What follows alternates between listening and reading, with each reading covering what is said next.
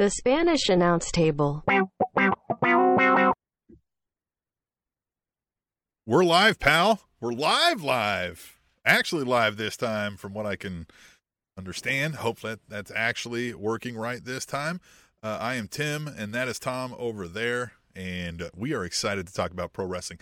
We have AEW Revolution coming up, which is going to be awesome, I feel like, uh, on a quick overview. But we're going to talk about that later on in the show. So get in our chat. If you're watching us live on the YouTube, get in some of your predictions or predict with us along as we do that. Ooh, Uh, that's a good reminder, you idea. can- yeah, or you can always use hashtag tweet the table if you want to be a little behind, and we'll read those, and which we got a couple of those this week. yeah. Uh, that you know, Tom live tweets during AEW Dynamite, Rampage, Come on. and some special events, and so you can join in using hashtag tweet the table. So we got a few of those that we'll read on here. We will make you famous here on the Spanish announce table, uh, like our good friend Jeffrey Sills here in the chat, who's saying shout out to the best tag team since Quick Rip, Quick Rick, and Tonga Tom. Eh, eh, that's a pretty good tag team. Pretty good tag Yeah. team. and I mean that had to Sure. have been eighty something, right, or seventy something. so Right that's a long time. It's a long right time. there.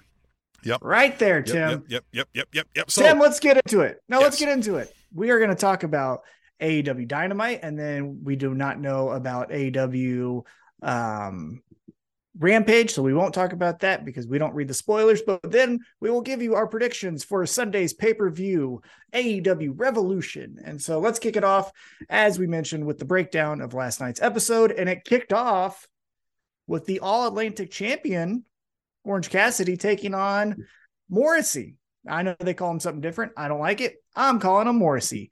And this was classic little guy versus big guy match. What'd you think? Yeah, big boring over there. Uh, I think he did okay.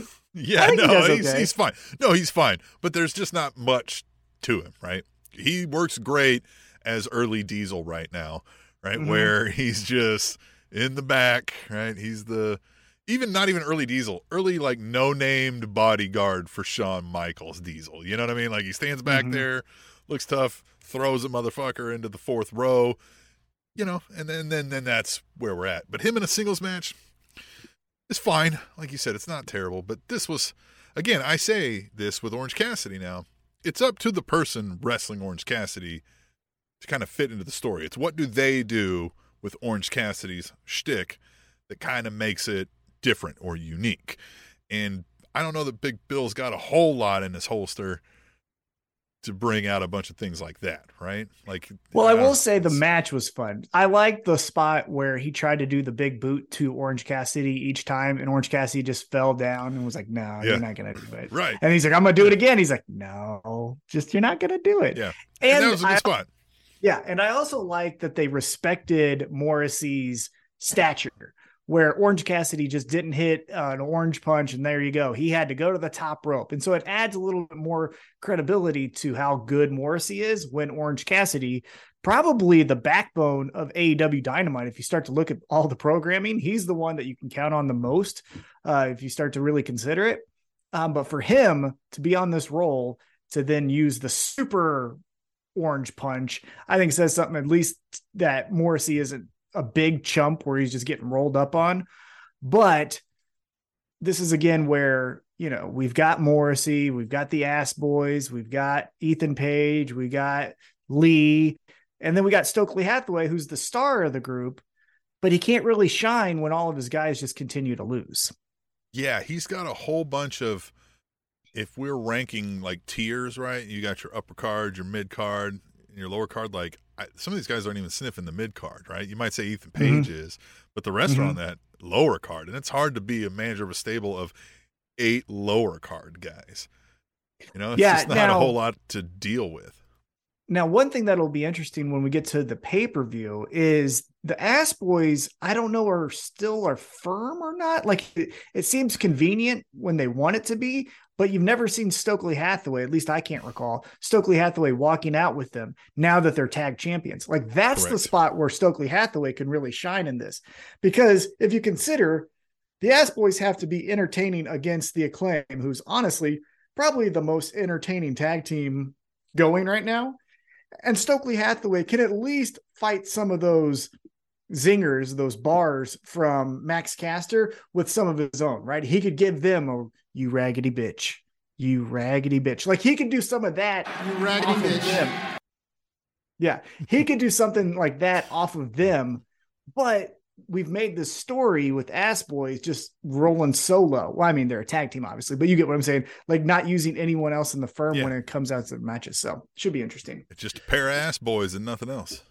Yep. So we get Orange Cassidy with the victory. He picks that up and he says, I'm going to keep on moving on. We will hear more from Orange Cassidy, which I think was pretty interesting, uh, but a little foreshadowing. So uh, Orange Cassidy picks up the victory. And then we go backstage and we get an interview that actually took place the week prior.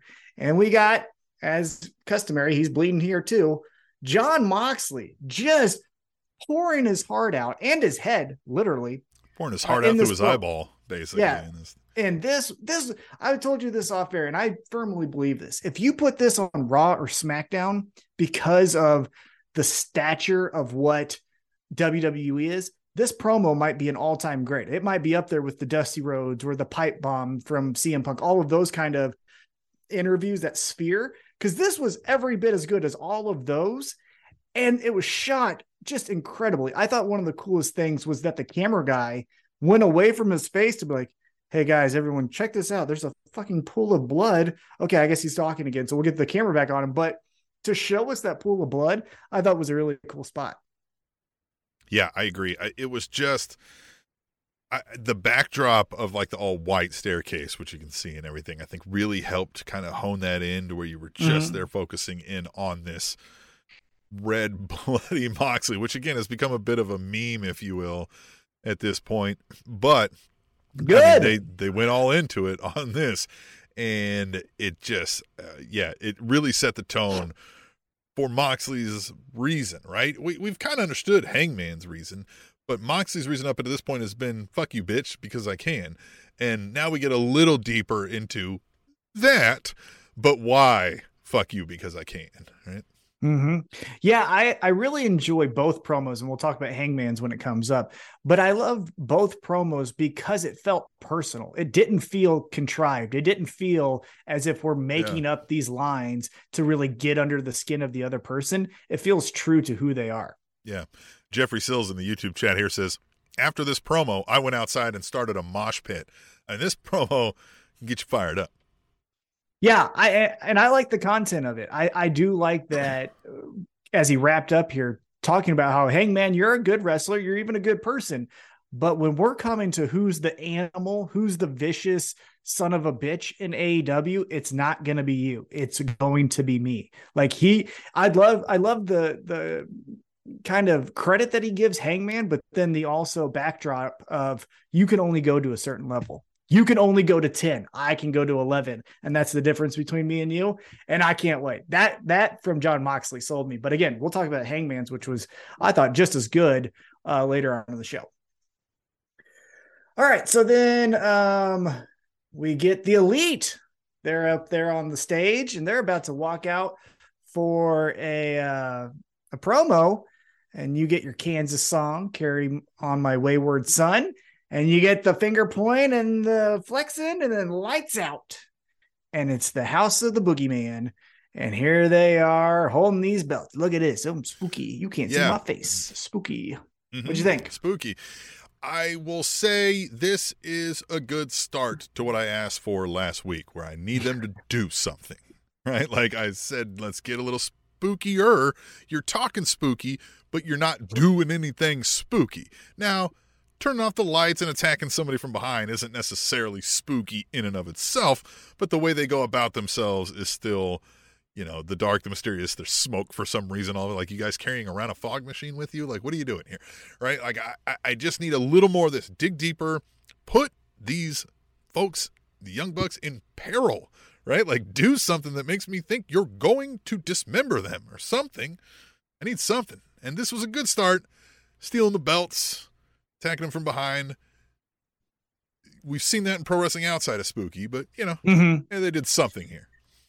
yeah i think you know aew gives you the free range to do that because if you recall the keith lee uh, Swerve Strickland versus the acclaimed angle, you had Swerve Strickland kidnap Billy Gunn and then break three of his fingers. Break with, his uh, fingers. yeah, with Yeah. Uh, like a some pliers. So Yeah. like, yeah, while he nibbled on his earlobe. So House of Black, I believe, has the clearance to do the spooky stuff or the scary stuff. It's just interesting that they've kind of played neutral almost on the Mhm. spooky. Yeah. Yeah, I need a little more spooky. All right. I agree. So we'll get that match on Sunday. And again, when we get to those picks, we'll make them at that time. But after that quick interruption of a promo, we get into the ring and we have the face of the Revolution ladder match not taking place at Revolution. It's taking place on Dynamite, which I thought was interesting uh, because we'll get to it. We added Christian uh, versus Jungle Boy, but we couldn't have the Revolution ladder match on Revolution. Felt a little weird, but that's Yeah. here, there, there. So in this match, we get Takeshita, this uh, Mexican luchador named Komander, who I've never heard of. Powerhouse Hobbs, AR Fox, Action Andretti, Ortiz and Eddie Kingston, kind of, and then Sammy Guevara. And instantly, Tim, right off the jump, Eddie Kingston, Ortiz, they start punching each other in the face, and then they just go to the back. We don't see them again. So, what do you think about that first aspect of Eddie and Ortiz are gone? So, I guess bye. Yeah, it just left me sad, I guess, because we've talked about this several weeks running now where that feels like a good story you guys should be telling. uh, You are telling, I guess, but you're telling it over there. It would be one thing if it felt like the approach was, yeah, we're telling it over here. That's why you should watch over here. No, it doesn't feel like that, right? It feels like, ah, we don't got time to tell that on the big stage, so tell that over there. And I, I feel like that's where they're missing. So that's how I felt going away. Was like, oh man, you guys could have done that later in the match, right? Like Mhm. in nearing the end, if you will. So uh, I guess let's just get to it here and then we'll get back Mhm. into the match. So fast forwarding because it actually wasn't in the show, but I do want to cover it. Is after AEW Dynamite is over, uh, we get an exclusive interview backstage with Eddie Kingston, who's by the exit door, and he said he requested this time. And so Lexy Nair says, "So well, what do you want to say? Like, here you go." And he goes, "I quit AEW. Peace," and he leaves. So, what do you think of the? Obviously, if AEW is going to post it on their official media and Lexy's going to do that bad of acting, it's a work, which is great. I'm all for it. Yeah. But what do you think we make? What do you make of this? Eddie Kingston cl- quits AEW. I, I, it's got to be ROH then, unless he's going to go spend time in New Japan, maybe. Um, Possibly, yeah. possibly that, but it's one of those two, and I feel like it's going to be ROH. Which don't get me wrong, if we're going to have ROH and there's a solid third, Eddie Kingston's a great guy to have on it, right? If if we're going to feature Eddie Kingston more on a product like that, it might actually get me to tune in Mhm. to that product. So good. If it's going to be something cool over there, fine. As long as I can access it easy, I don't have to pay. You know, is is this? Did we determine? Do they have a weekly show yet? Are they going to put It started today. thing? It started Okay. today. This is Yeah. the debut episode. Right. And spoiler alert, Hmm. at the end of the show, Claudio, who is the main event, holds the title up. And Eddie Kingston walks out and he says, I want that title, brother. I'm going to kick your ass. And, you know, we have a history that goes 15 years back. And again, I'm paraphrasing here. But me and you, I'm taking that title from you because I am the true Ring of Honor heavyweight champion, which is fucking awesome. Now, here's my three cents on the whole situation from last night and into today's ROH taping. First, again, because I got that notification from Glory Pro, the promotion in St. Louis, that Eddie Kingston was going to be there, but was injured and could not make that date. I believe, peeking behind the curtain, we want to start this Eddie Kingston promo, but can't necessarily do the 10 out of 10 spots because Eddie is hurt. So here he is on TV. Here's the start of the angle, but we can't hurt, like he can't do anything. So a quick walk to the back, and there you go. I think that's why we did that part. And again, that just goes based off of that email that I received from Glory Pro. Second, I think this is perfect for Eddie Kingston to do because I still believe in the back of my mind's brain that we're getting Eddie Kingston versus MJF in the summer. Yeah, you heard it. My mind's brain. In the Yeah. back of my mind's brain. Yeah. All right. And I think in the summer, we're getting Eddie Kingston versus MJF, but I think we need to keep them away from each other while we put a little bit of a rocket on Eddie Kingston. Because if you do it in the same promotion, in my opinion, then we might get need to get to it sooner rather than later because everyone loves Eddie Kingston, right? He picks up four victories and does a fire promo, and everyone's saying, let's fucking do it now. Let's do it now. And it's like, well, we had plans for like MJF and you know uh Claudio or Jon Moxley or you know someone else, and like he's actually the next after this. So do it over in Ring of Honor, get him having some fun Yeah. over there, and then bring him back over. Eddie Kingston, we've been saying it forever, captures the same thing that WWE I think recognizes in Kevin Owens, but doesn't utilize to their fullest potential. They use it on a short term, easy cop out, if you will, of Mhm. everybody can identify with this person, right? They they aren't an athlete looking guy, right? Like they they don't look like an athlete. They're a fighter, right? They're fighting for everything they've ever gotten against all odds. Sometimes make poor decisions and put themselves up against those odds, but fight their way out of it. And I feel like this is Eddie Kingston is great for that. That's not necessarily what he's doing here with the Cesaro thing. I don't, you know what I mean? Uh, That's not the exact thing he's doing here. I don't feel like, but this is still going to be great based on the history of this. Not Yeah. Cesaro, Claudio Castagnoli, uh, Eddie Kingston thing, right? Like that's Mhm. going to be a good payoff for that. And again, hey, if you got Eddie Kingston on ROH, I'm going to give it a chance. I know that. Of course. Yeah, 1 million percent. And, you know, uh, people who have li- listened to us long enough knows that Eddie Kingston's one of our favorites. So Eddie Kingston is a champion He's of any best friend. promotion. Yeah, he really is. Yeah. Love that guy. FaceTimed. Yeah. Great guy. Um, so yeah, I I'm excited to see because as you mentioned, the history with him and Claudio and how Eddie Kingston can pull on real life things that may or may not have happened and bring that into a story, I think is phenomenal. Uh, it's it's a lot of what MJF does really well, right? The like, well, did he get dumped by his fiance? Eddie Kingston does the same thing where on Twitter leading into Dynamite, he's talking about how he needs to talk to the the the powers that be because he's unhappy and all of this, and it leads right into an angle of he quits AEW. So, uh, yeah, both guys are amazing. I'm excited for when they do uh, get a program going, but in the interim, like you said, Ring of Honor needs something. Why not give them the best pro wrestler in the world? So. Uh, but going back to this match, we again, so those two take off, and then we got Takeshita, Powerhouse Hobbs, AR Fox, Action Andretti, Sammy Guevara, uh, that Komander uh, fella, and we get spots galore. We get Komander running the ropes because I guess that's hurts more.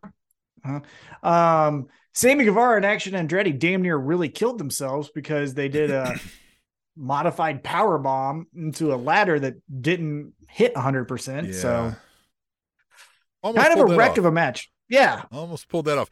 But uh, before we go too deeper, uh, too much deeper into this match, we did get a tweet the table about it, and so I'd like to throw that up there and remind you that you can follow us on Twitter at Table Show and use hashtag Tweet the Table, and we'll make you a star right here on the Spanish Announce Table, like at Brian underscore J underscore Bay Bay. He says it's about damn time. Oh, wrong one.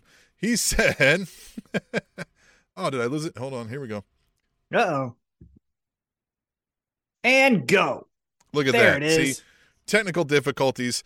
Uh, same shit. He says, uh, now I'm going to have to pull it up. Just keep talking, Tom. Let me pull it up. All right. Well, so with this match, there was a lot of train wreck kind of spots. Powerhouse Hobbs as we get to the finish, and we'll get to the tweet table, but the refs have to hold the broken ladder, which again, we all know it is not a real competition, and they didn't have the referees in the shot, but like safety first.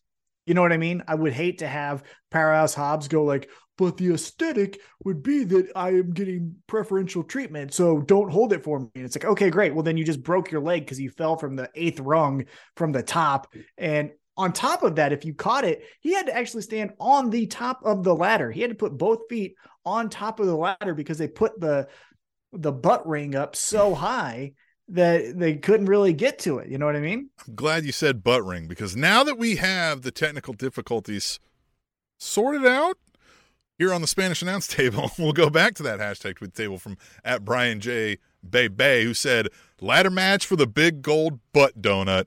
Hashtag tweet the table. Now, Yep. uh, yeah, I'm going to fire uh, the producer for this show uh, for, for all these technical difficulties. I want you to know that. Now, uh, yeah. What it. does he work for AEW? yeah, right. You know what I mean? Fuck that guy's family and his ability to No. feed them doesn't matter. Listen, No. um, the big gold butt donut. I that again. I think it was cute and funny the first year when it was about the brass ring, right? But it's it's odd now. Like, how do you explain it? I guess you just explain it that way now, right? But it's it's an unsaid joke, which kind of gets lost, I think, on some folks. However, don't you think uh, you know the rule of get them talking about anything is good? We're talking about it. You know what I mean? If it was a briefcase, we wouldn't say two things about it. Like he has the briefcase, but now we got the sonic ring, the butt plug, the butt pad for when you have hemorrhoids, all this stuff. You know what I mean? And so, hey, it's not the worst thing, and it's not so aesthetically unappealing to the general public that they would turn the channel. You know what I mean? They well, wouldn't go like, Jeffrey Sills in the chat here says it's the Sonic ring, which I think a lot of folks might just think of that, right? They think of coins in a video game, maybe. Mhm. Um, yeah, I mean it's it's not too distracting. I don't feel like, but it is it is smirkish every time I see it. Yeah. I'm like, yeah, it's fine. Yeah. So we get Powerhouse Hobbs picks up Love the this. victory. He Yeah. will then be taking on uh, the TNT champion next week, which we have a TNT championship match at Revolution. And again, we'll get to our picks when we get to them. But post match, Hobbs is celebrating. Joe, who was on commentary, gets off of the commentary desk and starts to walk towards Hobbs. Hobbs starts to walk towards Joe. And here comes Wardlow. And he's like, What's up, motherfucker? I'm throwing hands with Joe. And then Hobbs sits back and he's laughing. He's like, look at these two dumb idiots. And that's kind of the segment. So, what do you think about Wardlow and Joe? And then Hobbs is kind of, we've already done this once, but I guess we're going to maybe do it again. Man, I feel like we're starting to play the hits here, right? We did. You mentioned earlier, we've got Christian Jungle Boy, and now we're getting this Wardlow, Joe, Hobbs, Something. kerfuffle, Now, Hobbs, right? yeah, now Hobbs will be next week, but Correct. yes, we've seen them in a triple threat. So, that's where we're talking about. We've Yeah. kind of seen this before. So, Uh, Jeffrey Sill says, "I just want to see Takeshita Hobbs." I mean, that would that'd be fun. yeah. Takeshita, I'm kind of I get Rocky Maivia feels from Takeshita. Ooh, right? that's a great. I was thinking Prince Iaukea Mhm. from WCW, but Rocky Maivia is another good one. Yeah, that's a good. Yeah. That's a good. where you can see like some athleticism here. You can see he's probably got some charisma somewhere, but it ain't it ain't happening right now. I just, you know, one thing that's always been a uh, kind of a side quest here. The, the one thing that's always been not appealing to me with New Japan is when you just tell me that they're a great wrestler, because that's not the fucking point. You know what I mean? Yeah. Stories are the point. We've beat this dead horse for years now, but to say it again, like, I don't care if your finisher is a blue thunder bomb into a hurricanrana or whatever the fuck. Yeah. I, I want a know, story. You know, I want a story, and let me say why. Like, let's let's turn this into a sports reference. You know, when people, uh, you get people who who talk about uh these like well, the better team is this, right, and whatever, and it's like, I, but that's not. I I don't care. I'm not necessarily there to watch a skills competition of the best versus the best. I'm here to see you know sometimes david versus goliath i'm here to see you know revenge stories i'm here to see like it's it's all of that mixed up it's all of the storylines that go along with the extra athleticism or the or, or the competition if you will which that pro Mhm. wrestling is mimicking here that that you know I, I don't need you to be the best team it just so happens we root for the best team in nfl the kansas city chiefs who won the super bowl as you can see on tom's hat by the way tom i like that hat but you know, like it's just it's that. It's like yes, great. He can be a great wrestler. He can do all the moves. As as we've said before, the moves don't matter. I need Yeah. a storyline, and and that's what's missing with Takeshita. That I'm just I, I don't feel like we're getting. I agree. So we go backstage and we find out that the best friends are hurt. They can't be in the battle royal tonight. And so Danhausen says, Well, me and Orange Cassidy, we're going to be in it. And Orange Cassidy, who was obviously beat up from Morrissey's match uh, earlier in the show, says, Fine. And then the interviewer is like, Well, how do you feel about this? He's like, I don't care. Yeah. And so now Danhausen and Orange Cassidy will be in our main event. Uh, so yeah, what do you think about the best friends getting kicked to the curb? Dan Danhausen, Orange Cassidy take their spot. How did you feel about that announcement? I'm getting some weird vibes from Orange Cassidy. Are we getting an Orange Cassidy? Maybe not a happy baby face anymore. His his whatever and his I don't care seemed a little bit more like mean spirited this time Mm. than they normally do. See, I was thinking that we might get a more mean spirited us against the world's best friends, where hell, our own friends take our spot if we're hurt for a week. What the fuck's up with that? And then I Orange don't hate that Cassidy- idea. Mhm. And Orange Cassidy, if you recall, kind of took a shortcut, even though he didn't intend to, when he beat Trent. So there could be also animosity about that moment as well. So I think best friends doing a we're best friends and no one else is our friend. Like he's my best friend and I'm his best Yeah. friend, but you ain't our best friend. I'm just wondering, and we'll talk about it later. But uh, you know, the the aftermatch of or the aftermath of that match that Danhausen and Orange Cassidy are in also led Yeah. me further down the path I was thinking. So we'll stay Of tuned course. if you're watching Yeah. live, and if you're podcasting, of course, stay tuned as well, or fast forward if you really have to. No, I wouldn't fast forward because here you go. We got the fucking match of the night. It was Peter Avalon taking on Chris Jericho. And I love Peter, this man. I love well, this, this guy. was- but this was the biggest wasted opportunity Mm. in my book because we're doing Chris Jericho versus Peter Avalon because apparently Chris Jericho has to be on every fucking episode. And with Peter Avalon, we call him Pretty Peter Avalon. They said it a couple times throughout the match, but we didn't get to see the pretty, pretty Peter Avalon. Look, we've sang that fucking song for yeah, we gave him the years now. entrance. Yeah, he comes out pulled on a bed when he's doing the Ric Flair like playgirl pose, and we didn't get any of it. We just got a code breaker and a one, two, three. Chris if the Jericho crowd got it, we didn't get it on TV. yeah, we didn't get it on TV. Uh, so yeah, Chris Jericho beats him in three minutes or something like that, and then he starts beating up Peter Avalon. Ricky Starks then runs down for the save, which here again I will point out you got to make it make sense, everyone. Why weren't the wingmen, Peter Avalon's group, out there to help him as well? Huh? Why is it just Ricky Starks? Makes no fucking sense to me. Now, Ricky Starks did the checking my back because I know something's going to happen. And it fucking did. Like, come on, you know? Pretty Peter is a character we can tell so many more stories with. I don't know why we're not getting more of guys like this. Like I, I just I don't. Am I am I missing something here? Right, like the. It's not just not comedic value that he provides with coming out, but you can then use that and his, you know what I mean, like his demeanor that is comedic in nature to cause the ire of other folks in the back, right? Like I it just Yeah, it- I think- he's so good at what he does, and he can capture like it's something that non hardcore wrestling fans, mainstream fans can attach to. When you see Pretty Peter, in about five seconds, you get it, right? You understand this character. Mhm. Yeah, I think if you added the best elements of Harvey Wippleman and Rockstar Spud from TNA, I, Pretty Peter Avalon could do all of those things. You know what I mean? Great analogy, Tom. Thank you. Thank you. I'm a wrestling fan. Yeah, Contrary to what a lot of people say about me, I like this shit. Uh, I'm a wrestling Uh, fan. That might be the title Yeah, of this episode. I'm a wrestling fan, goddammit. Uh so then after this, uh we get the Hangman promo, and he says essentially he is ready to take everything from Jon Moxley because Jon Moxley is taking everything away from Hangman. Took away his best friend in Evil Uno, took away his memories from the concussion, and now he took away his championship or he took away his championship opportunity when the match that he got knocked out in happened.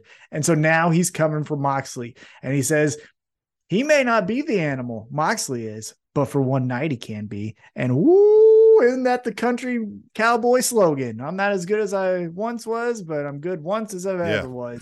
That's essentially what he said here. So, John, Yeah. well, we'll get to our picks here, but how'd you feel after both pro- promos? after both promos, I come away with this thought of like, man, this is great. The story they're telling has been good and very believable and understandable. The one thing I think it's missing is a clear cut antagonist and protagonist. I like that. Now, that's what I'm saying. Like, it's different, right? So therein lies like it's different than everything else going. I I the thing is there won't be any rooting for anybody in this match.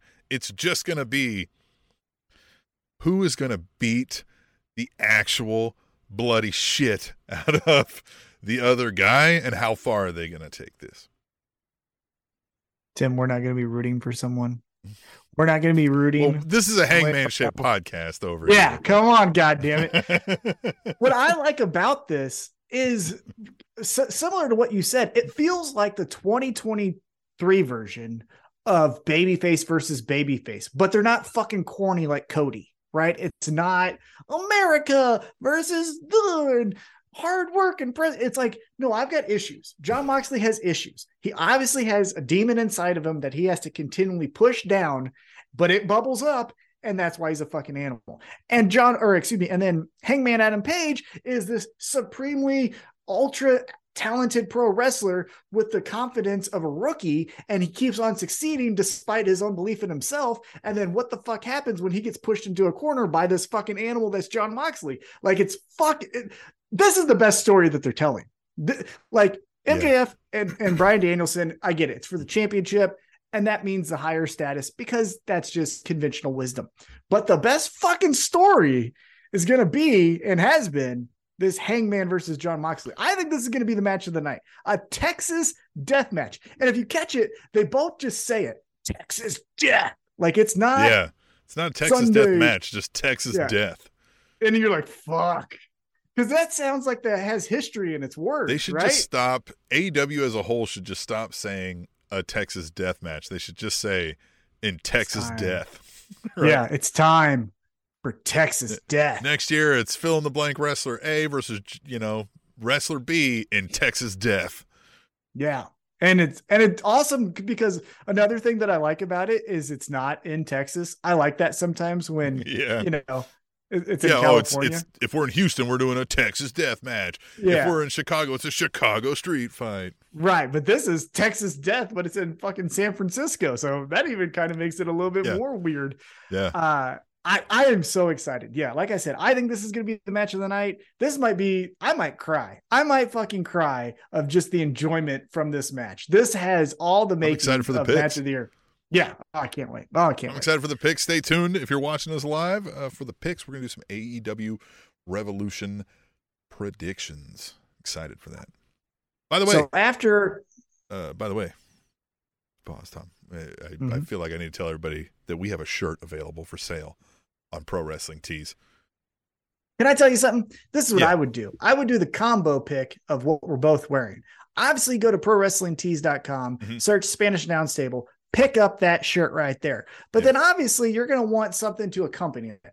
Well, who else but fucking Terry Funk, Funk U University? Get that shirt with it. Get the quick little bundle. Now, it's not bundled together. You have to do it yourself. But I tell you what, the best one two punch in pro wrestling t shirts is the Spanish Announce Table and the Funkster Terry Funk, Funk U University.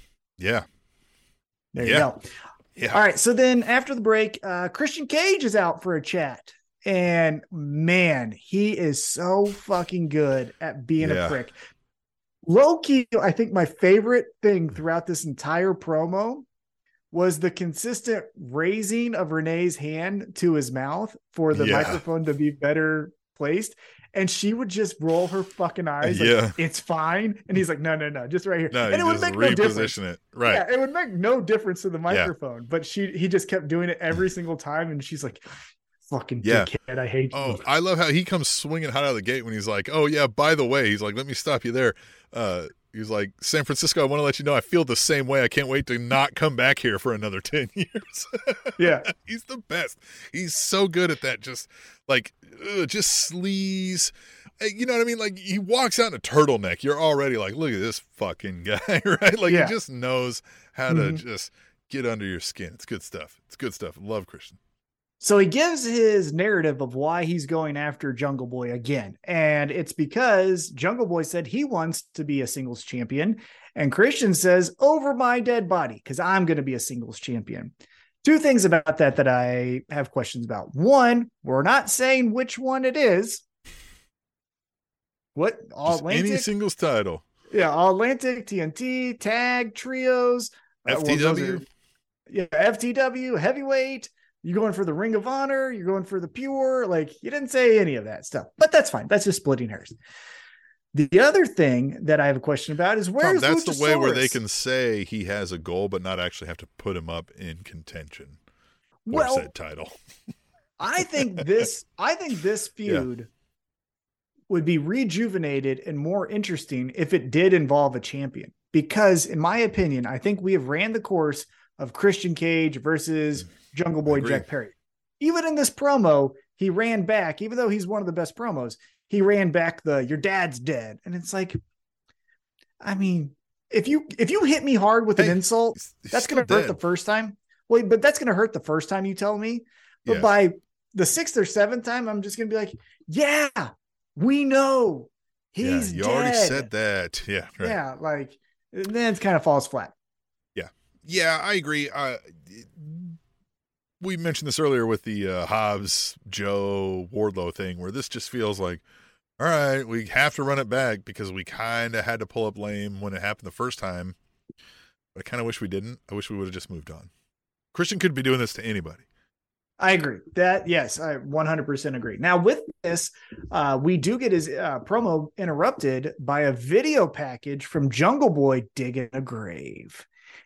And he's crying, thinking about the memories he had with Christian and then how Christian had betrayed him and then also gave him a con-chair-to. He also shows to the fact he couldn't pull the trigger on his con-chair-to to Christian Yeah. but then how he was able to when Christian helped him. So maybe that plays into the story. I will Yeah. say, he didn't say anything, which is good, but that was a cool promo or that was a cool video package. I liked it.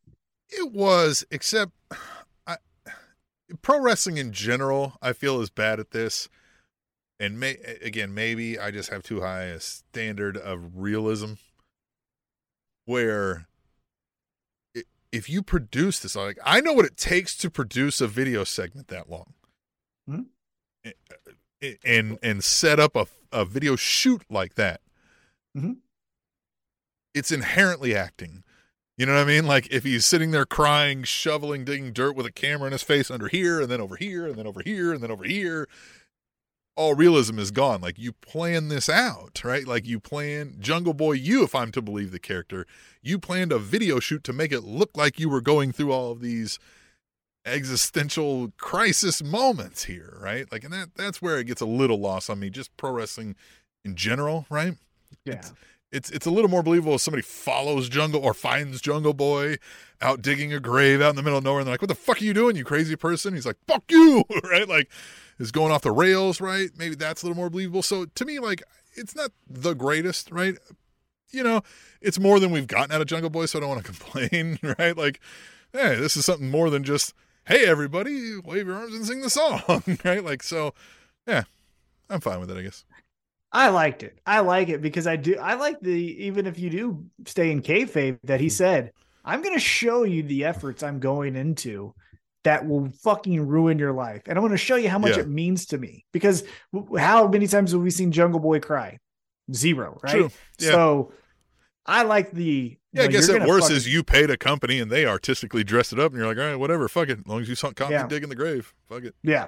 And you got the uh, tombstone of Christian Cage's name. So, yeah. So it looks like Sunday night that will be a match. So we'll give our picks on that again when the time comes. But after this, Well, we hold on, real quick. Jeffrey Sills in the chat wants to chime in on this, and he says the grave should have been for his old persona because Jungle Boy won't pull the trigger when it's needed, but Jack Perry will.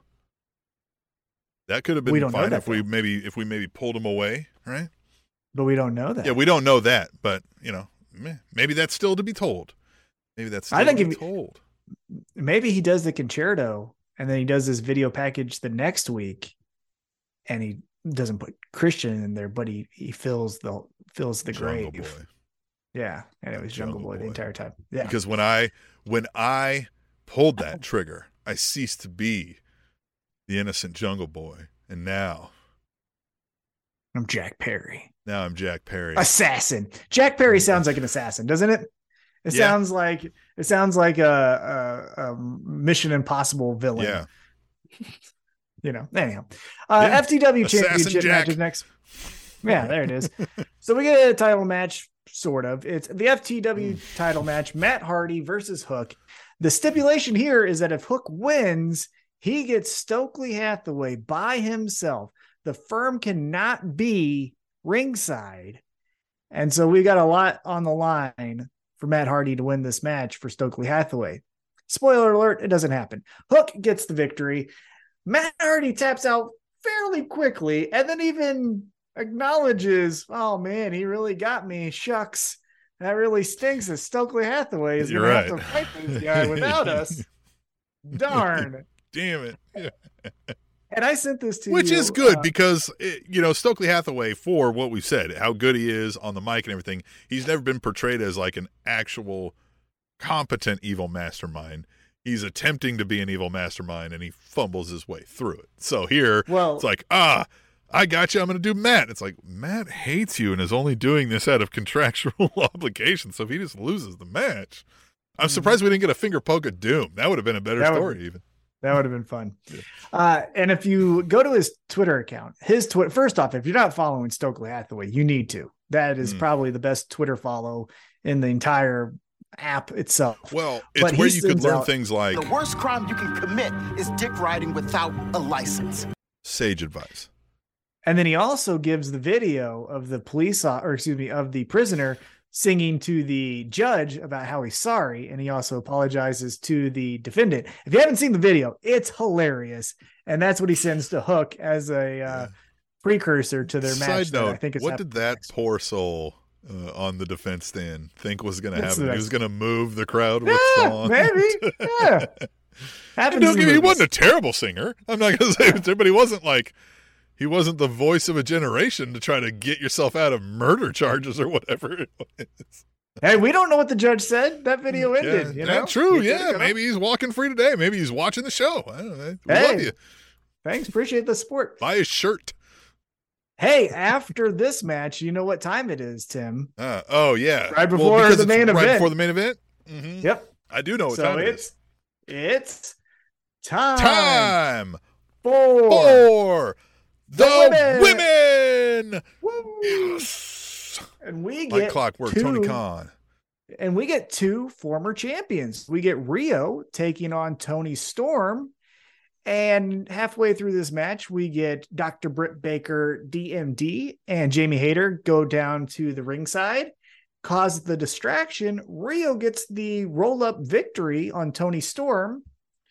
Toni Storm then brawls with Britt Baker, and they go to the back and they're brawling out.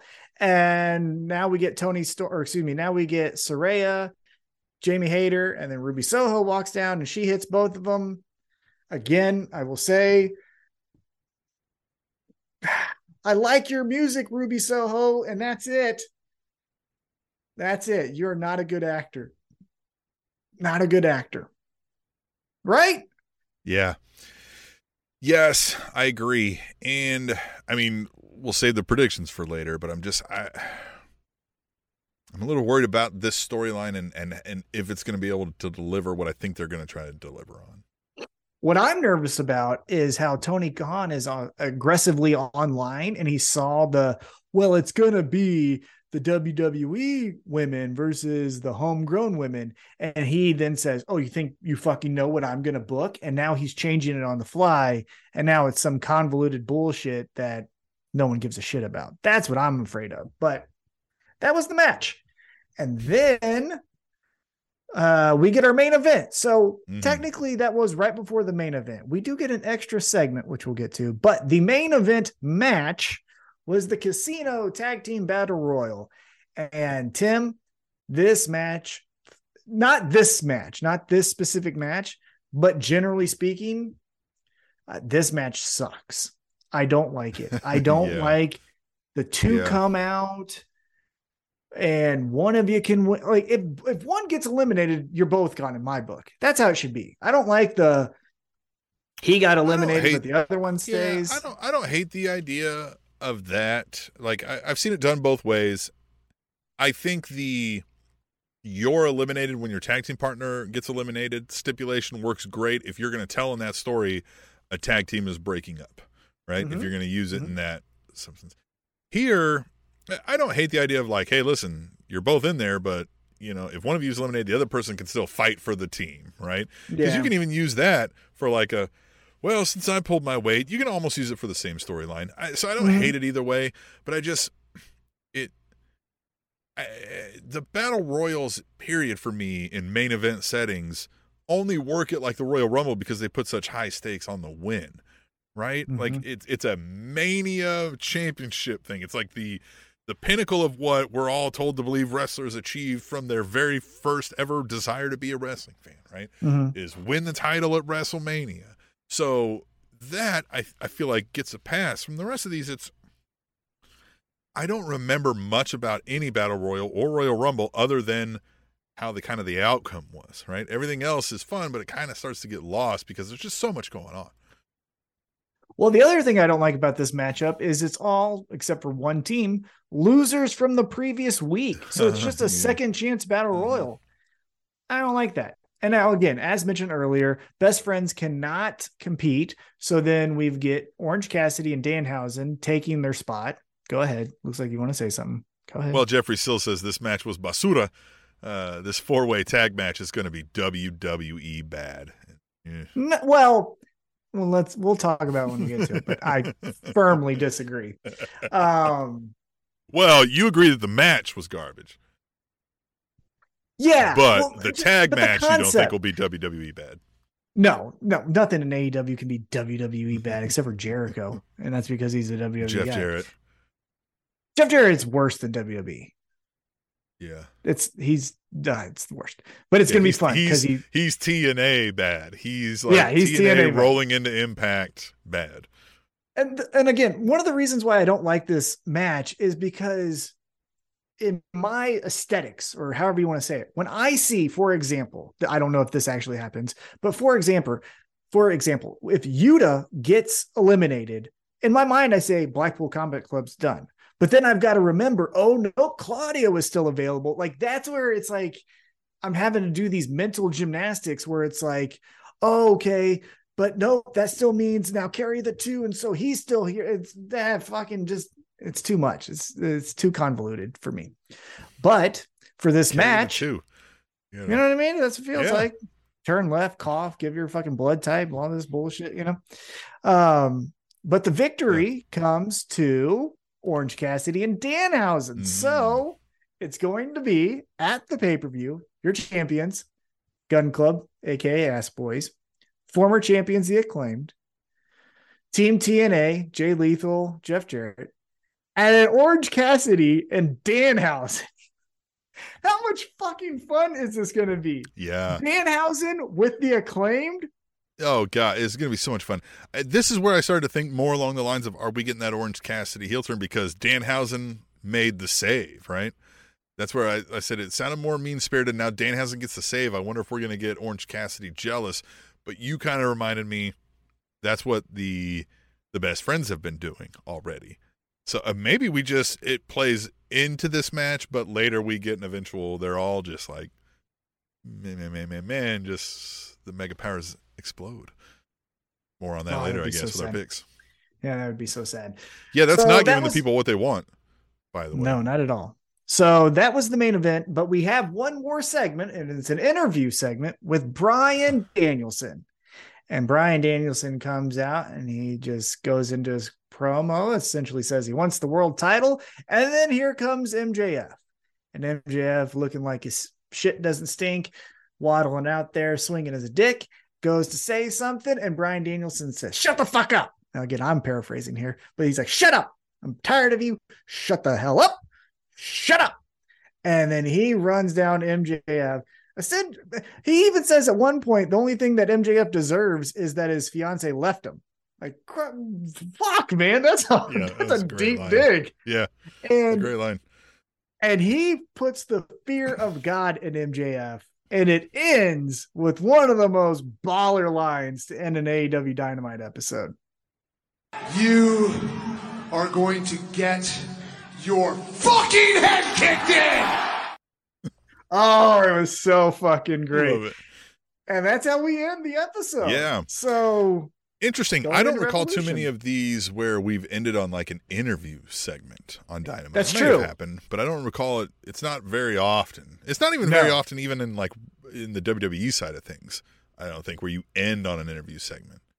yeah, I mean WWE has more of those type of endings just because of the history of their company. But yes, for AEW specifically, I think the last one that I can remember was Yeah. the uh, contract signing with Kenny Omega and Hangman Adam Page. Remember when they were really getting into each Yep. other and cutting each other down, and then Don Callis was the camera guy, you know, and he fucking did all this stuff. And Is that took the 69 Me Don days? No, no, no, no. That was Uh. after that was after the extreme barbed wire match Yes. where they made fun of Eddie Right. Kingston covering Jon Moxley. And he's like, Oh, look at me. 69 me done. 69 me done. The best. The fucking Yeah, they had that overhead shot even. And he's like 69 me done. And you can tell Don. Is like, oh, we're doing this? All right. It was the best. So that's our AEW Dynamite recap. And that leads us right into our pay per view on Sunday night. yes. Mm-hmm. night AEW Revolution. Tim, you have the card. You want to go through it? I do have the card up. I'm excited, and we're going to make some predictions. And we challenge you, if you're watching us live right now, get your predictions in as we're doing it, of course. But you will be listening to this hopefully before Sunday. So get your predictions into us at hashtag tweet the table, and then we'll just see if you were right. Right? We'll just see how cool mm-hmm. you were versus us. We're we're clearly cooler, but you know. AEW Revolution. Tom, you ready for this? I've got this up on this is cnet.com, but this was posted today based on the most recent things. It's up at cnet.com because AEW, swing and a miss, doesn't put the card up for the events on their website.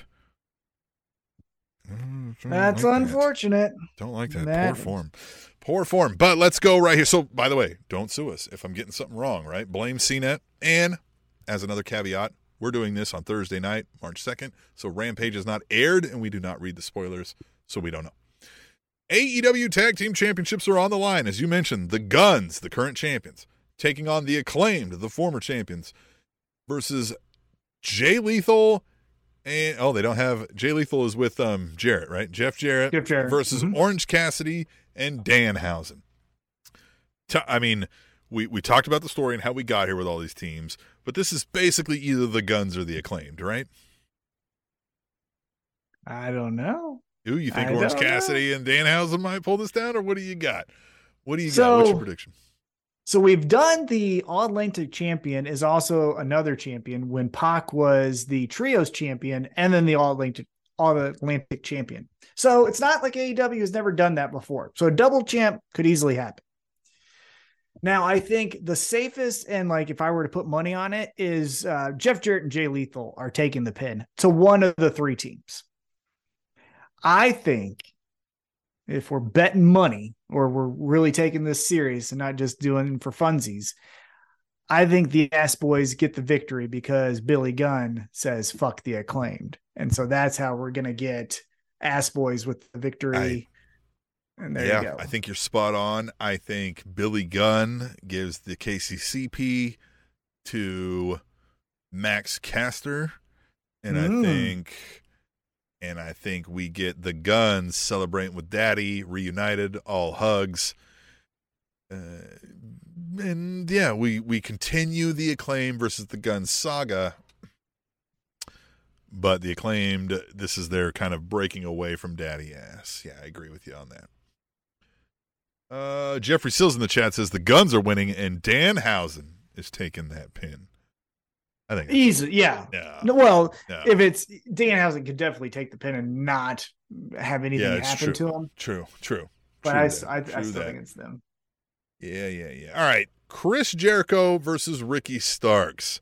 Ricky Starks is winning this. This is the easiest call to make because if he doesn't, Jesus Christ. It either kills the Ricky Starks character or we've got to do this again.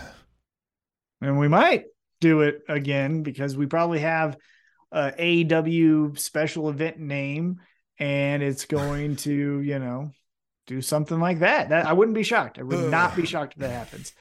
I'm going to go with Ricky Starks though because I feel as if we know that this is done. I think Chris Jericho's next chapter because it seems like breaking the the fourth wall and peeking behind the curtain. It looks like he wants to do action Andretti. It feels as if we had Ricky Starks on the book, so let's just go back to that to get to this pay per view. But then after that, I want to work with this guy, and so don't be shocked if the JS come down there, Action Andretti comes down, he costs Jericho the match, and then Jericho has his sights on him.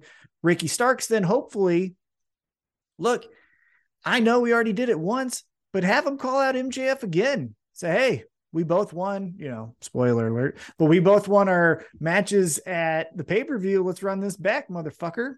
You know, as much as AEW has, uh, we applaud them for taking that chance, right? They'll throw random name you've probably never heard of out there for several weeks in a row to try to see if they'll catch fire. But there's been so many examples of somebody starting to catch fire and they just don't strike while the iron is hot. Orange Cassidy at one point, we would have put the world title on him. You know Still what I mean? might? Like it was still my but like there was a time where he was on top and they just didn't do it, right? Ricky Starks, I, I feel like they just kind of missed the hottest point Ricky Starks was when everybody was behind him. Hook, same thing, right? Like I think they they don't know it when they see it, but they keep trying to find it. And here we are with Action Andretti, Lee Moriarty for the 17th time whenever they try him again, right? Where it's just like, hey man, some aren't working. It's clear pretty early, but they don't seem to pick up on the ones that aren't working pretty early. Yes, I agree. I agree. I think the hardest thing, especially with someone like Ricky Starks, is they don't prepare for, oh shit, this guy's a thing. And whether this is for better or for worse, they say MJF's next opponent is going to be with Bryan Danielson. So they they continue with that.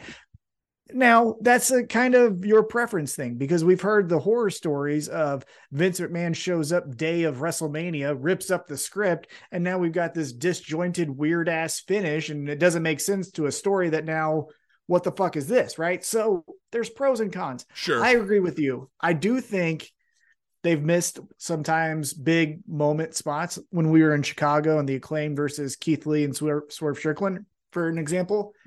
But they do get there. It's not always Yeah. on time, but they will get there. Uh, Jeffrey Sills in the chat says Action Andretti comes out to help Jericho and joins the Jazz Holes. No, why would he do that? He already beat Well, Jericho. Why, Why would not? He... Money. Fucking money. It's clear this guy's better than you. Fucking. Hold on, but now he no, because that's the Garcia story. We already did this with Garcia. Yeah, but Jericho loves to do the thing over and over again. nah, that's too many people. That's too many people. Not for, fuck. Jericho loves. They had twelve people in that group at one point. You get what I'm saying, though. That's that. I don't think that. I mean, hey, look, it could, right? I'm not saying Won't shock me if it doesn't. Won't, won't shock, shock me but. I, I wouldn't put money on it. I would not bet on that. But we'll see. We the odds see. might be good. You might bet on it because of the odds. Throw a fiver on that. Isn't that return. fucking weird that you can bet on pro wrestling? Yeah, they they advertise DraftKings. You can go on. I kind of want to do it. Just throw some fivers down on some. I kind of want to meet. Well, Yeah. I want to meet one of these fucking writers and be like, just throw me and I'll split half. Like, Yeah. how the fuck does that not happen? Oh, I'm sure it does. Now, now oh, trust sure me, does. trust me. I'm sure I'm the very, writers very, are throwing some info out to some folks. well, but I am again, I am very familiar with trying to manipulate the betting lines for DraftKings, as I have had some personal friends do that and not be successful. You can look that up. Well, they were one time. successful, and that's what got them caught, right? I mean, Well, yeah, they went Yeah. one time too many. But Yeah. I still, yeah, just generally speaking, I would just do a hundred dollars every other pay-per-view on there'll be three chair shots in the Jon Moxley hangman match. You know what I mean? It's like nothing crazy and not get all yeah, but like what are the like test. the the Jon Moxley will bleed That is like n- minus Well, yeah. 2,500, right? Yeah, yeah, yeah. Not those, but you know what I'm saying. But yeah, you would do it just like you cheat on a test. You can't get 100%. You get an 89, you get an 85, like you get my 90, but you never get 100 because then that's when it calls you out. Right. Yeah, you can't take the bizarre one and you dump a million dollars on it, and then they go, Well, "What did you know here?" Right? It's a long con. you got to play the long con with that as well. well, that's what happened with my friends. well, I know that's what. yeah. Uh, So Friend of the show, even. eh, he was on the show. I beat him in an ECW trivia contest. Mhm. That was fun. All right, what's the next matchup? The next matchup is for the AEW TNT Championship. The champion Samoa Joe, the king of television, defends against Wardlow. This is a tough call. I could see it going either way, but I feel like Joe wins. What? Yeah. I guess I mean they are trying to push Wardlow again, so it would make it wouldn't make sense to kill him off, but like didn't we already do this with Wardlow and it didn't work? Well, but what are we gonna do with Powerhouse Hobbs? It's Powerhouse Hobbs is the heel. just takes on Joe. I, oh yeah, but Joe's a heel, huh? Yeah, sorry. Right. Yeah, you're probably right. Wardlow Yeah. probably wins. God, Wardlow, he, he can't he can't Yeah. cut his hair and then lose. You know, he looks smaller with the haircut, if that can be possible. He looked even yeah. more lean with a with a buzz cut than he did with his long hair. Don't know. Wardlow is fine. I, I, the- I, my problem, I'm saying this as a Taz fan. Taz was in my Taz is in my top five. I am saying this as a Taz mark. But when your gimmick is the biggest, baddest, toughest, and you're not even bigger than two thirds of the roster, kind of falls flat because he's also not doing crazy ass moves. You know, to Taz's credit, he was throwing Bam Bam Bigelow through the fucking Yeah. ring, and he was doing all these crazy shit. Wardlow's doing Yeah, we need more Swanton of- Bomb. We need more of a playboy gimmick because I'll, I'll give him this. He's a handsome guy, right? So let's get him back in the suits. Let's get him. You know what I mean? Let's maybe not make him a baby face. Let's let him like being schemy here, right? Like let's let him trying to use his like good looks and you know or whatever for his advantage, right? Or just give him, in my opinion, I wouldn't make him a heel. I would just make him more of a Jon Moxley babyface, where it's like he doesn't give a fuck about your opinion, but he's gonna you're gonna like him. You know what I mean? Like Jon Moxley's the war to you. Yeah. Yeah, exactly. Something like that. So, uh, yeah, but I got Wardlow to retain because then Samoa Joe has to go to Ring of Honor to put some stories there for their next pay per view coming up. Jeffrey Sills says Wardlow wins, but they're going to push him the right way this time. I think with a new look, he will do a new finisher. And maybe it's time to get away from the power bomb Symphony. Yeah, that's what I'm saying. Like, you're not doing more do, than though? setting him sing. I think you should do a high flying move. Not the Swanton bomb, but something similar to yeah, that. That's yeah, right, something, right. Christian Cage versus Jungle Boy. Jack Perry is winning this. Hmm. Unless we get Luchasaurus comes back. That's what I'm thinking. That's the swerve we're all not expecting because they have not mentioned the guy's name. Ah, but we talked about he's embroiled in a in a lawsuit, right? Well, can he just come out with a new mask? Ah, but would that give into the lawsuit? They'd be like, you know, you were wrong. Yeah. Hmm. I don't know. Drops the gimmick, just comes out as himself. He's gonna be Jack Perry? I'm gonna be yeah, Yeah. I'm gonna be Stone Cold Steve Austin or whatever. I'm the gonna fuck be name is. Austin. What's his fuck? I think his name is Austin. I don't know. He was on Pretty Big sure. Brother, right? Or one of them fucking shows. I don't know. I just found out about this fucking uh impractical jokers from you from a couple weeks ago. Now I'm seeing fucking ads for it. It's so weird how TVs work and all the shit, all the media. We talked about Yeah. it once, and now I'm seeing it on my ads before YouTube, Yeah. and I'm like, how the fuck? Oh, my Oh, daughter is shopping for a new car and has sent me a couple things, you know, to be like, Dad, what is what is this? You know, is this good or not? And now everything when I scroll is Car Max. looking for a new car, looking for a new car, looking for a new. I'm like, fuck, Yeah. everything. Um, but yeah, with this, uh, what are we saying here? We're gonna say, oh, we already did our picks, right? I, I'm I'm saying Christian Cage wins, or Oh, no, you uh, Jungle yours. Boy wins. Uh, Jack Perry. You wins. say Sorry, Jungle Boy. Excuse me. So Yeah. here's my thought. Yeah, because I was doing my deep thought. Hmm. me. Mhm. So here's the thought. you can't necessarily do Jungle Boy gets jumped by Luchasaurus because we did that at All Out when Jungle Boy got turned by Luchasaurus and Christian Cage won. So we can't really do that. Or maybe he gets the better of it this time. Well, but here's the but may possibly, but then we I don't think we can necessarily do the Jungle Boy overcomes because we did that with Luchasaurus in a cage match, which was fucking rad. But I I don't know. I don't know. I think I think we get a schmoz. I think Jungle Boy, but it continues. That's what I'll say. Jungle Boy, but it continues. And this is where I think they're going to pivot and say, we want singles gold. We're tired of each other. But then they get wrapped into a triple threat for all Atlantic championship or something like that. I agree with Jeffrey Sills in the chat. Jack Perry wins and does the con-chair-to. Oh, Thwap. yeah. Yeah. Yeah. Thwap. Yeah. He pulls the trigger. Yeah. Yep. Thwap. All right. AEW Women's Championship match. Jamie Hayter, the champion, defending against Saraya and Ruby Soho. So now I'm torn. Do I? Th- I I feel like it's what you said, but it's still the same. I where Tony Khan said, "Oh, it's going to be this WWE girls versus AEW girls." It's not that. Now it's just this triple threat title match, but it's still the same thing. We don't know which way Ruby Soho leans, and during the match, she's going to be conflicted on who to kind of help in these moments where she's got a chair and can maybe hit either one or whatever it is. And the whole time, we're not expecting it. In comes the low blow to to Jamie Hayter from Britt Baker, and I guess give Saraya the victory. That's what I'm going with. Mm, I don't even like it all makes sense. it. Now I don't believe But it. that all makes sense. Yeah. That all makes Right. sense. Because I think I think the turning point comes the way I see it in my mind's brain is Ruby Soho is standing over Saraya and Jamie Hayter. Maybe the, the both of them are on all fours to expose their back, you know. And she has the chair, and she's like, ah, ah. And then Britt Baker comes in, fucking gives her that super kick to the KCCP.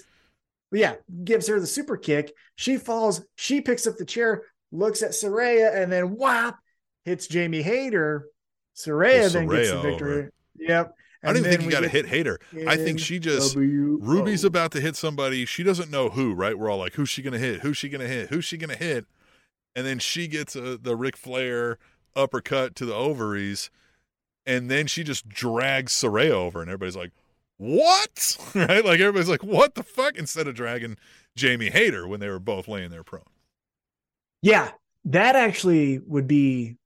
I I like that better because then Jamie Hayter says I didn't lose, like I didn't lose this match, but I lost my title, and Britt Baker broke my heart, so now I'm fucking pissed. Yeah, because this is Ruby where Jeffrey Soho Sills in the chat. yeah. He says if they take the belt off Jamie Hayter, I'm boycotting. She has to have the Britt Baker story still. So I think she'll have that Britt Baker story. However, Saraya is going to be the champ, and now she's got to like. It'll be interesting to see how they tell why, right? Why? Well, it could just be she's a legend. I need to learn from people who aren't a rookie like Jamie Hayter. She could say something like that. But then that would position them different. Because my my whole theory was that Britt Baker is the Hulk Hogan, right? So the Yeah, the leader. be the but if you Hall. put the yeah, but if you put the belt on Saraya, no. So I'm changing my fucking mind. It's Jamie Hayter. Jamie Hayter wins, and we flirt with it. We flirt with Britt Baker did something that seemed fucking weird. What was before. that? Yeah, Yep. what was that? And then, ooh, fuck yeah, got it right there. Got that motherfucker. Look at this. This fucking rules when I'm awesome. Uh, so Cyrus, Tony. yeah. So Jamie Hayter picks up the Hmm. victory, but Britt Baker on accident maybe grabbed her foot when she went into the ropes. Something similar to that, like a Almost hey, cost her the match. yeah. And then Jamie Hayter's like, what the fuck? Right. So then she wins. I'm the champion, you know.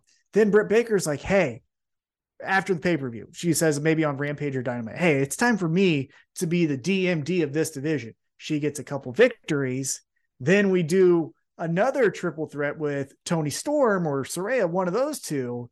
And then that's when Saraya and Britt Baker team up. Britt Baker gets the We'll championship. Check out my We'll pussy. Yeah, look at my tits. All right. AEW Trios Championship match: The Elite versus the House of Black, and I think we're going to get the titles change hands here. Yeah, I think everyone knows that they need it more than the elite, and the elite need to be doing some more fun things. Now, do we get something actually spooky out of the House of Black? Sting Probably not. joins. He's Probably the not. No, here's what happens. I bet Buddy Murphy wins in a fucking roll up on Nick Jackson because it's that style of wrestling that they all like the the jumps, the kicks, the flips, the the over thought of spots that are ill timed. All right, we will get. But I we'll don't get the know House about of Black that. wins. I think the House of Black wins. I think Brody King is the one who says, "I'm the fucking, I'm the the bully in the playground," and he fucks up all three of them. And even like this is where I think if you're gonna be spooky, you're gonna be this like we're we're aligned because of our belief in a devil or whatever it is. You know, this is where Brody King, I- how I would do it. Again, if I have the pen, Slaughter some folks. well, I would have him fucking run through the elite, and then when like uh Malachi and Buddy are like, "Hey, high five," he's like, "What the fuck you think this is?"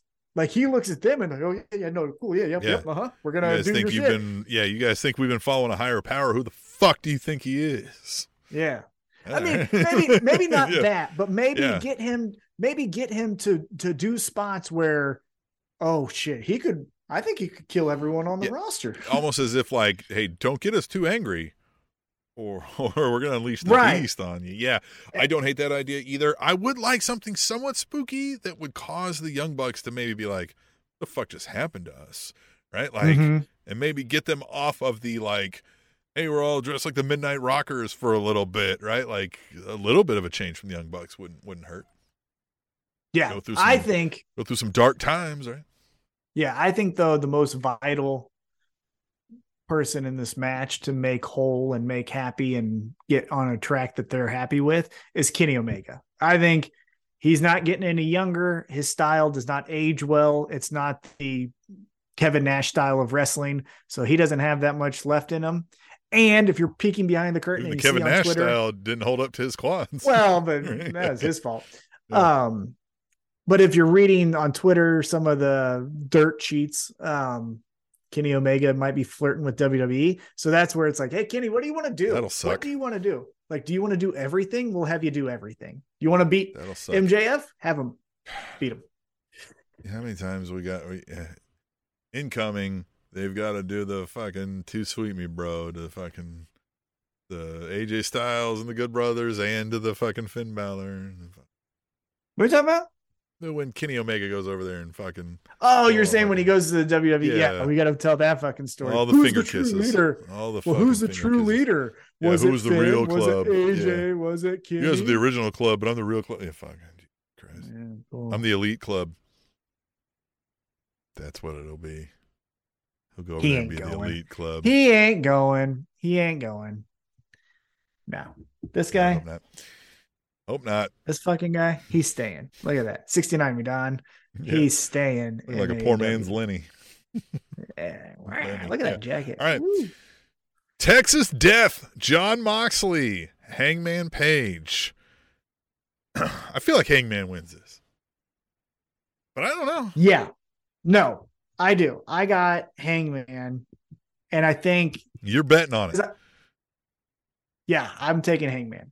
And this is why. I think from a story perspective, if you recall when he did that promo before they doubled down on we're running back Jon Moxley match at pay-per-view, he said he needs to mend some fences with other people in his past. So I think he is the look at me, I'm king of death. And the Young Bucks and Kenny Omega are kind of down on their luck. What the hell? We're kind of sad. And Hangman's like, What's up? Thought we're fucking elite, huh? Fuck you guys pissing in your dick for? Like, look, fucking get out there and beat some ass. And then we get that story.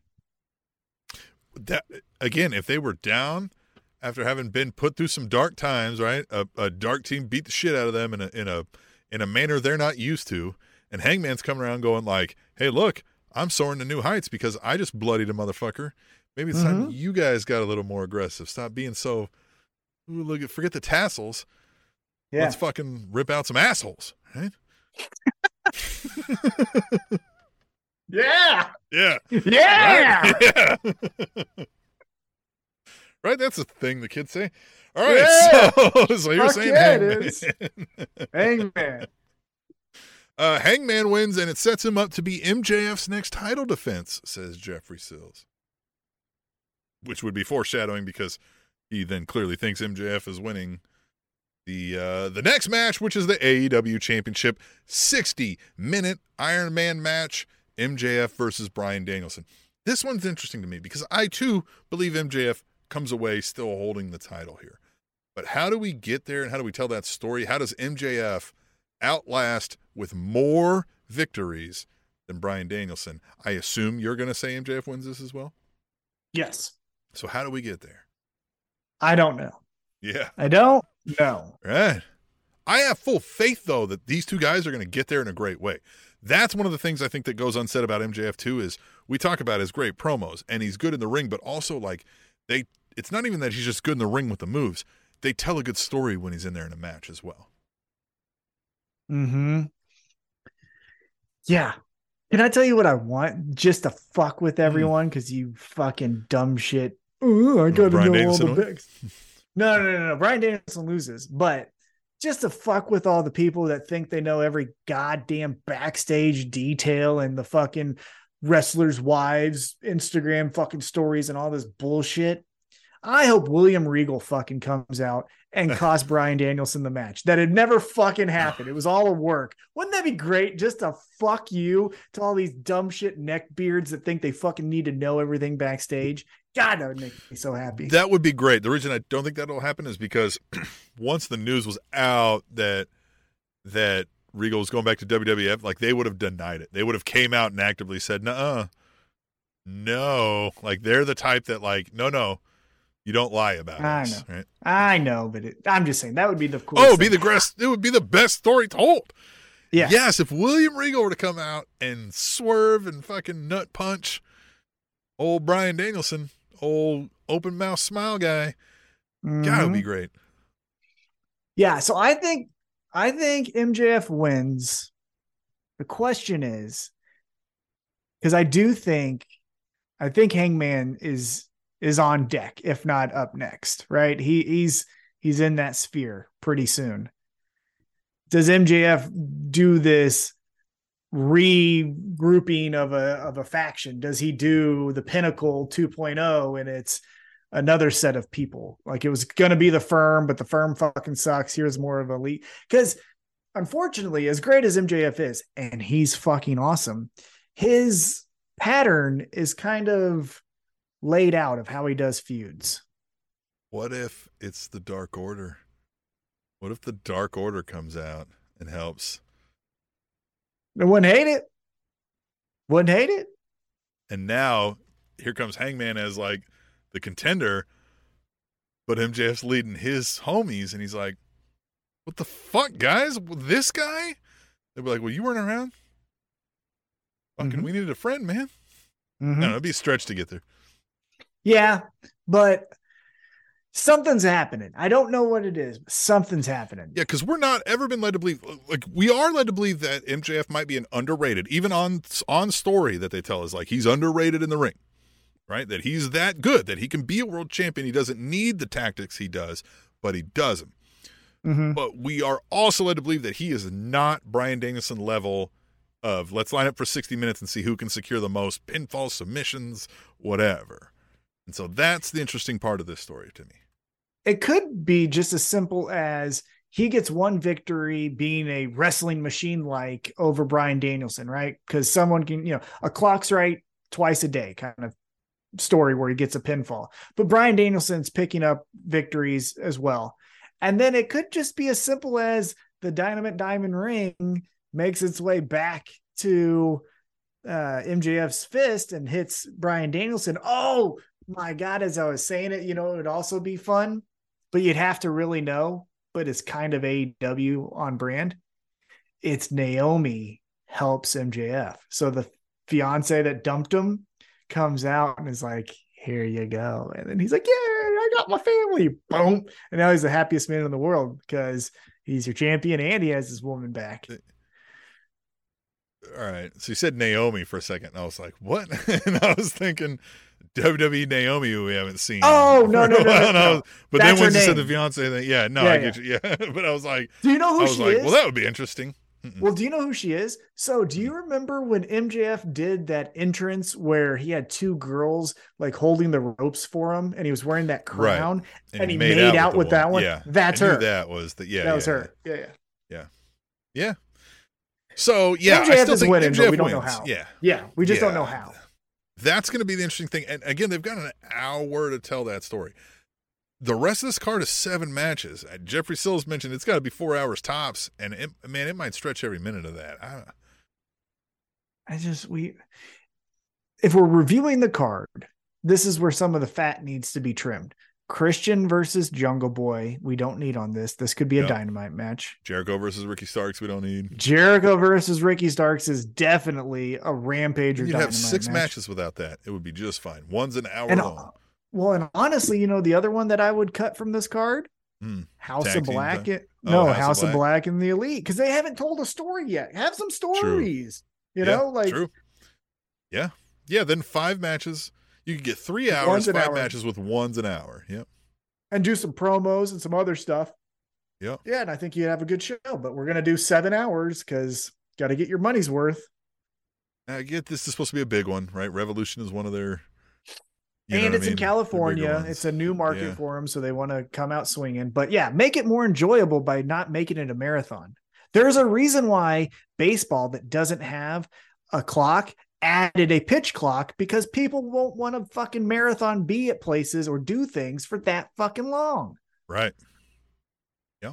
Which is I'm a whole excited for story. baseball season. Yeah, you're right. All right. Well, I'm excited for Revolution. I'm excited to see it this weekend, Sunday, and uh, man, I, I, I don't know how we're gonna feel with some of these coming away, but I think they're gonna tell some good stories along the way. So I'm excited for it. But uh, other than that, I think we'll just leave it there and tell everybody to hit us up on the tweet table. Use hashtag tweet table on Twitter. Tell us what you think while you're watching Revolution, and we'll read it right here next week on the Spanish Announce Table. The Spanish announce table.